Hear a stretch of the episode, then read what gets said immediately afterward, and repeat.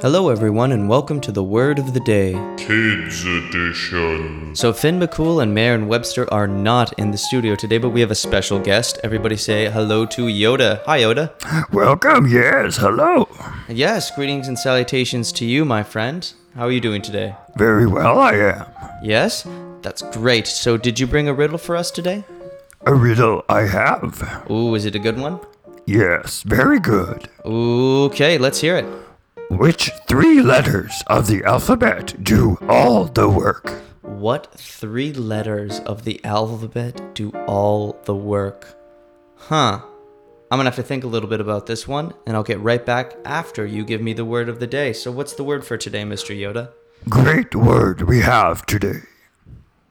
It is swarm, a large or dense group of insects, especially flying ones.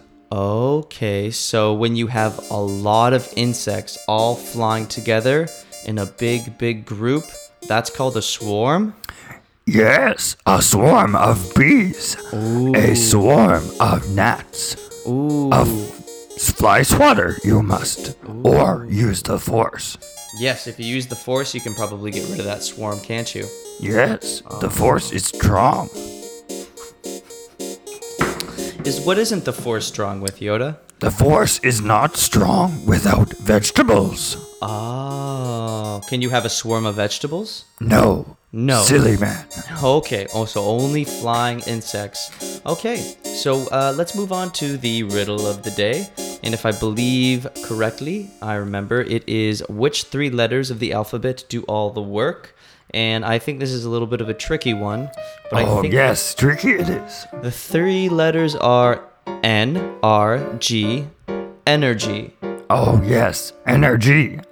Energy, get it?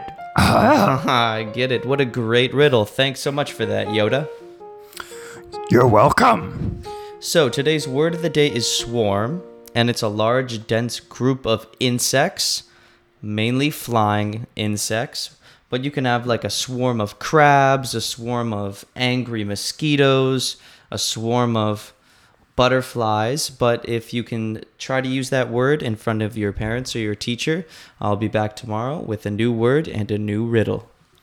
Bye for now.